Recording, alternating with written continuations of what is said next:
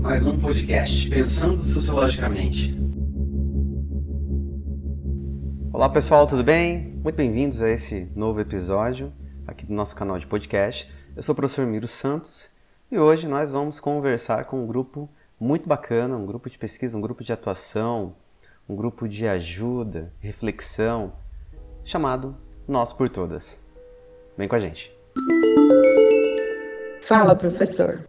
O projeto de extensão Nós por Todas, da Faculdade de Direito e Relações Internacionais da UFGD, que é a Universidade Federal da Grande Dourados, tem como objetivo dialogar e debater as questões de gênero com a sociedade. O projeto de extensão Nós por Todas, formado por professores e estudantes dos cursos de Relações Internacionais e o curso de Psicologia da UFGD, está produzindo conteúdo informativo para as redes sociais e para a elaboração de uma cartilha com o objetivo de promover ações que contribuam para o fim das diversas formas de violência contra as mulheres. Eu mesmo, professor Miro, já utilizei esses materiais, alguns desses materiais em aulas de questões que envolvem gênero, desigualdade, violência, em aulas de sociologia, e foi muito bem recebido, né? o material foi muito bem recebido pelos alunos. Neste período de distanciamento social, para a prevenção da Covid-19, as extensionistas, as participantes deste projeto de extensão, estão preparando uma série de materiais de divulgação sobre a temática. O primeiro deles foi o boletim intitulado Não Podemos Nos Calar a pandemia do Covid-19 e o aumento da violência doméstica. E tem mais alguns outros boletins. O grupo se iniciou em 2014 pela necessidade de se pesquisar sobre o tráfico internacional de mulheres, tema demasiado importante. Entretanto, no ano de 2019, o projeto se reorganizou e começou a trabalhar as diferentes temáticas que perpassam o gênero. Com a pandemia da Covid-19, notou-se o aumento da violência doméstica, a sobrecarga de trabalho feminino e o crescimento das violações de direitos. Devido a isso, essas problemáticas urgentes tornaram-se o foco do debate do projeto. A gente agradece imensamente pela aceitação da entrevista, pelo grande debate que será promovido e proposto aqui. Vamos falar com a Isabelle Souza, com a Fernanda e com outros integrantes. Vamos juntos.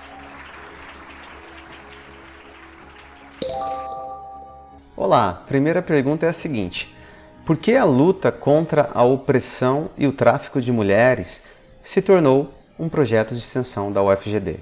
Como isso ocorreu? Projeto surgiu a partir da necessidade da incorporação de lutas feministas na prática do curso de Relações Internacionais da UFGD. A partir de todo o leque dentro da problemática feminista foi escolhido o tema de tráfico internacional, porque a UFGD está situada em uma zona de fronteira, tendo consequentemente relação com a lógica internacional do tráfico de pessoas. Ele surgiu como projeto de extensão numa tentativa de levar à comunidade local conhecimento e alerta desse problema, justamente pelo fato da cidade de Dourados estar localizado bem perto do Paraguai. O projeto começou como um grupo de estudos de cinco alunos e a professora Tchela Mazo, e nele textos com a temática de gênero eram discutidos, pensando na teoria e na prática, e a partir disso começou o desenvolvimento de atividades junto à comunidade. A todas aquelas humanas que lutam na vida y que no acatan ser dominadas ni ejercer dominación.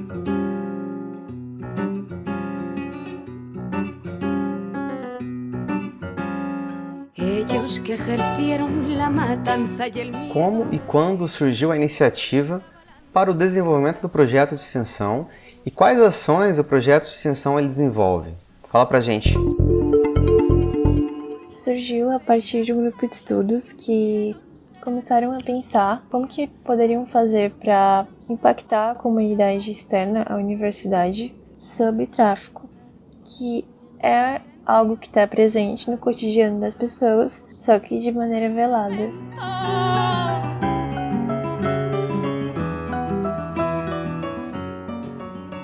E aí, para poder realmente fazer esse despertar a gente pensou em fazer oficinas em escolas de ensino médio. E essas oficinas, elas tinham elas tinham um propósito tanto de fazer uma breve palestra quanto fazer tipo uma discussão mais ativa em vez de ser um modelo expositivo. Então a gente sempre, né, dava ali uma introdução sobre o tema e depois a gente abria para um debate mais com os alunos. Em geral, a gente sempre tentava trabalhar, assim, além do, além do tema tráfico, algum, algum outro tema mais específico. E aí a gente sempre tentava também se preparar bastante, fazer um estudo bastante aprofundado, ler muitos textos sobre os temas e, enfim. Proyectadas a ser víctimas del celo, proyectados a estar en continuo celo. Só que aí em 2019 a gente pensou que existiam alguns temas mais urgentes, como violência de gênero, né? A violência de gênero como um assunto mais básico para se tratar antes mesmo do tráfico. A gente sabe que para a realidade do Mato Grosso do Sul, tratar sobre violência doméstica é muito mais urgente, é um, são dados muito mais alarmantes do que tráfico. E aí a gente foi conduzindo o projeto para fazer um ativismo feminista nesse recorte.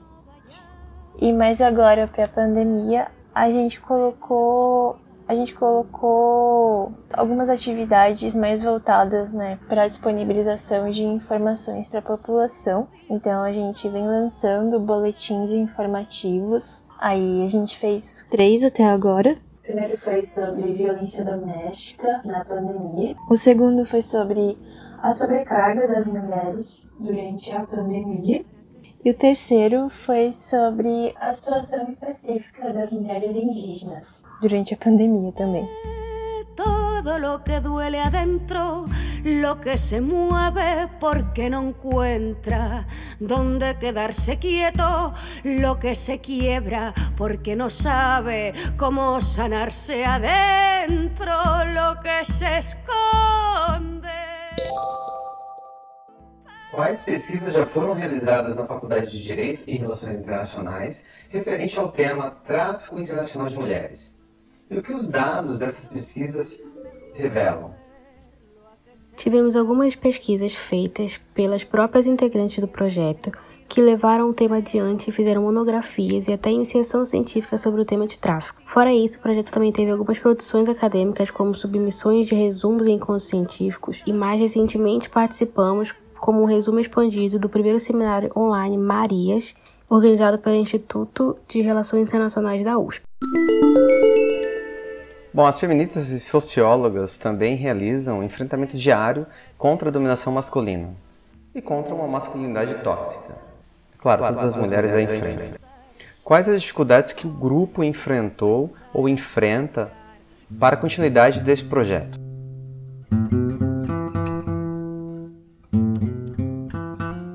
Na verdade, fazer a extensão acontecer é uma das maiores, é uma das nossas maiores dificuldades porque quando a gente fazia as nossas oficinas em escolas de ensino médio, falar sobre gênero já foi ficando bastante difícil.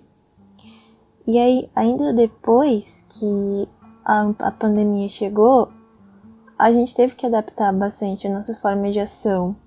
E aí a gente se comprometeu, né, em fornecer os boletins informativos, e eles até tiveram bastante repercussão. Fazer ativismo feminista voltado à comunidade fora da universidade nunca é fácil, porque a gente se dedica a coibir violência de gênero, que é um tema ainda bastante complicado. É, este tema é muito complicado, sobretudo no senso comum, no dia a dia fora da universidade. Realmente não deve ser muito fácil tratar desses temas.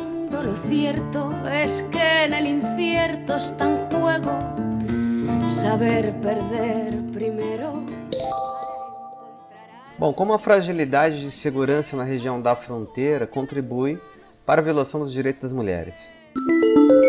A tipificação de violência contra a mulher, apesar dela ser muito, muito divulgada hoje em dia, é muito difícil a gente dizer exatamente qual foi a violência sofrida por uma vítima, porque normalmente as violências elas nunca acontecem de maneira isolada. Então é muito difícil a gente identificar e também é muito difícil a gente conseguir ter os meios necessários de denúncia.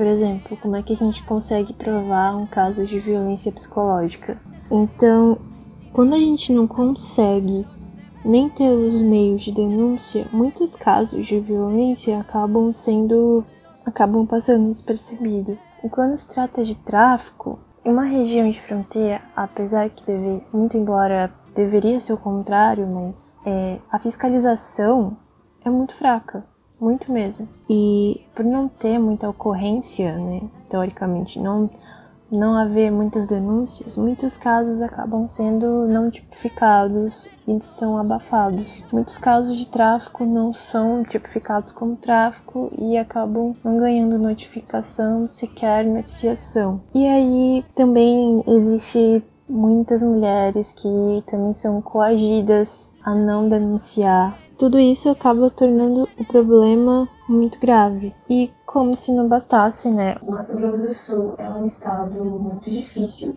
no que diz respeito à violência de gênero, né? A gente sabe que, que o MS é um dos líderes nos rankings nacionais de estupro. E a gente sabe que, pelo menos em 2018, o Mato Grosso do Sul era também líder em casos de violência doméstica. E todas esses dados são muito tristes, né? e o que torna ainda o tema de violência de gênero ainda mais importante de ser abordado. Que passa? Que quero alegrarme e llora mi É, são temas é, muito pertinentes e, sobretudo, seríssimos.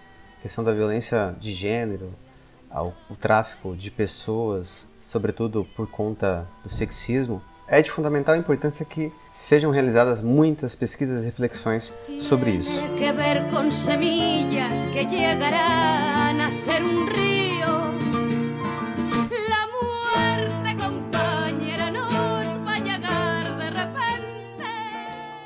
Bom, mudando um pouquinho em relação, voltando na questão da educação, como foi a aproximação com a educação? Vocês são da área de relações internacionais e psicologia, entre outras áreas do conhecimento que não são da licenciatura. Como é que foi essa aproximação?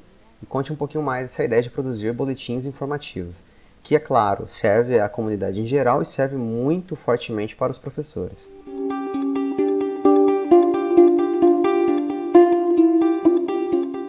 Bom, o projeto tem na sua base bibliográfica dois autores principais que tratam do tema da educação juntamente com a extensão. São eles Paulo Freire e Bell Hooks. Estes dois autores encaram a educação como um meio que prepara as pessoas para pensarem de forma independente e fugir das práticas bancárias do sistema de educação, a fim de transformarem a sociedade e emancipar os seus sujeitos. Para eles, só a educação liberta, e é através dela que podemos acabar com essa divisão social entre opressores e oprimidos. Então, por o projeto ser um projeto de extensão, o qual tem a finalidade maior de ultrapassar os limites da academia e dispersar o conhecimento produzido e discutido ali, e tendo como referência Freire e Hooks, a ideia de produzir boletins informativos se encaixou perfeitamente no objetivo deste trabalho. A temática da violência contra a mulher, apesar de ter mais visibilidade hoje, ainda precisa ser muito discutida, e essa discussão precisa alcançar o maior número de espaços, Sendo assim, os boletins foram o meio que encontramos, mesmo nos limites impostos pela pandemia e quarentena, produzir conhecimento e dispersar informações seguras, além de incentivar essa discussão tão importante ultimamente. A todas aquelas humanas que vida e que não acatan ser dominadas ni ejercer dominación.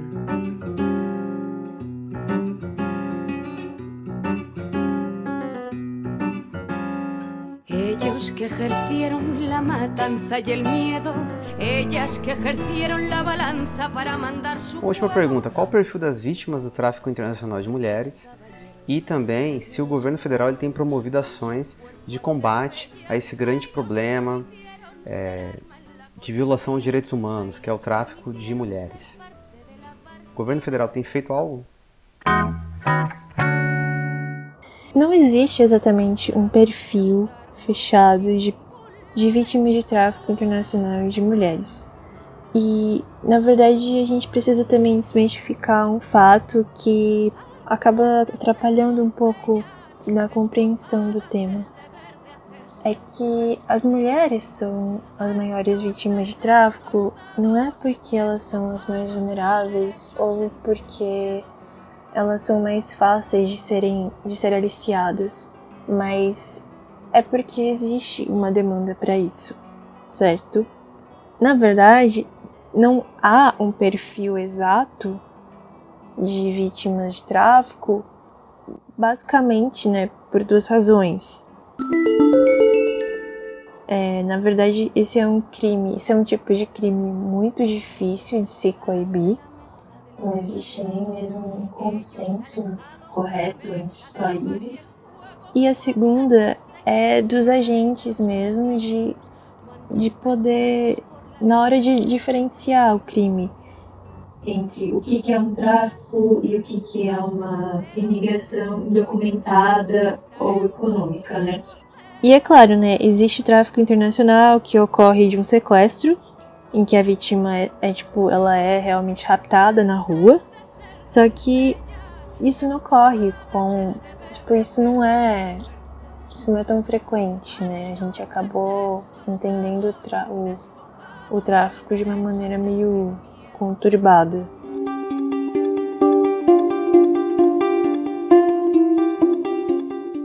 É, esse tema é muito complicado, muito difícil e a gente tem que torcer para que os governos, as instituições de segurança se apropriem dessa, desse debate para que possam realmente combater de maneira muito veemente, muito forte, muito contundente.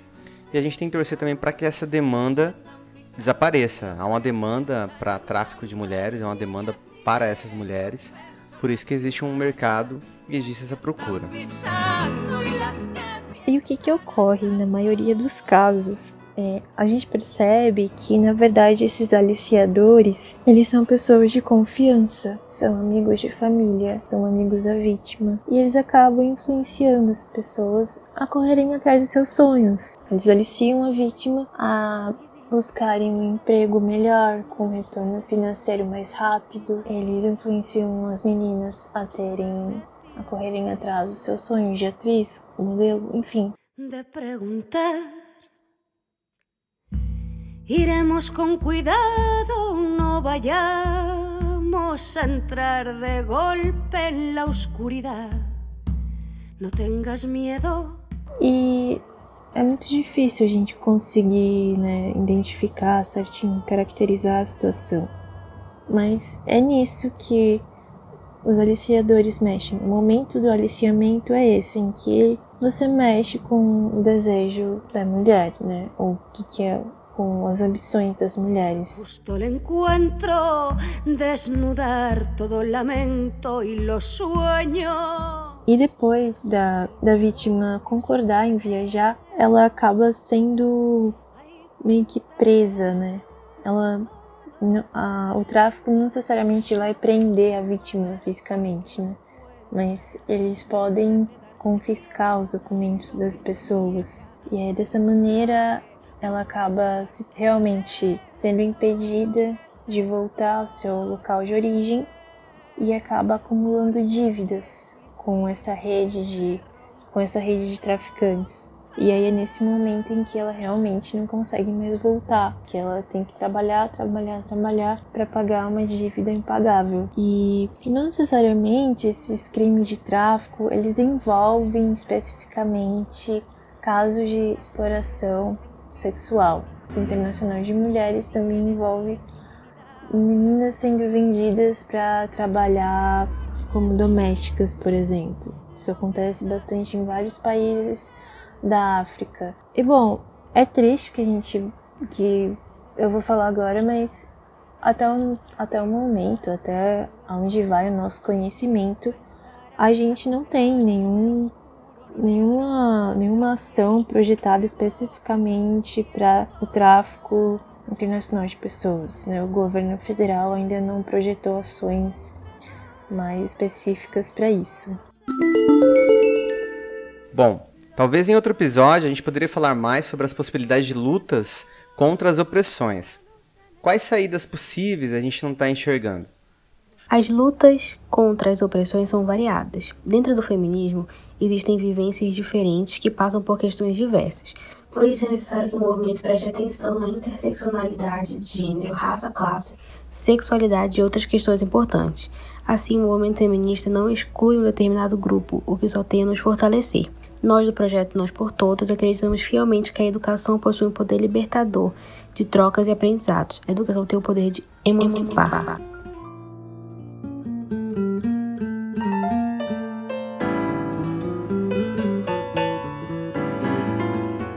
Agradecemos imensamente professor Miro, Bruno e Kátia por essa conversa e oportunidade de divulgar o nosso projeto e falar sobre essa temática tão importante para a nossa sociedade. Un país normal,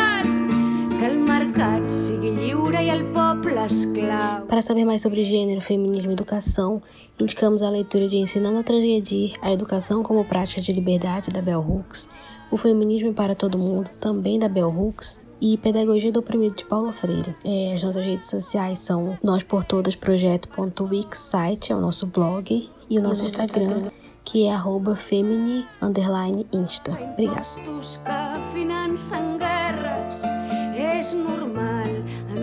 País normal. Esse foi mais um podcast Pensando Sociologicamente, que o professor Miro Santos.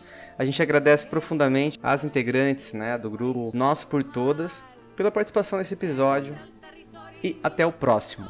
Valeu, pessoal, vamos juntos.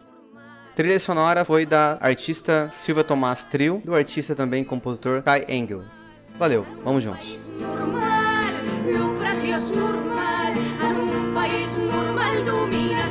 explotació, submissió, competició, normal.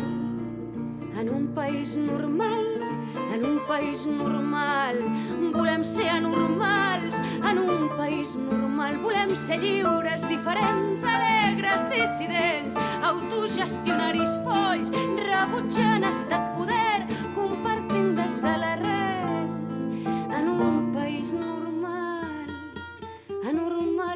estimar. En un país normal, anormal és transformar, cooperar... Mais um podcast Pensando Sociologicamente.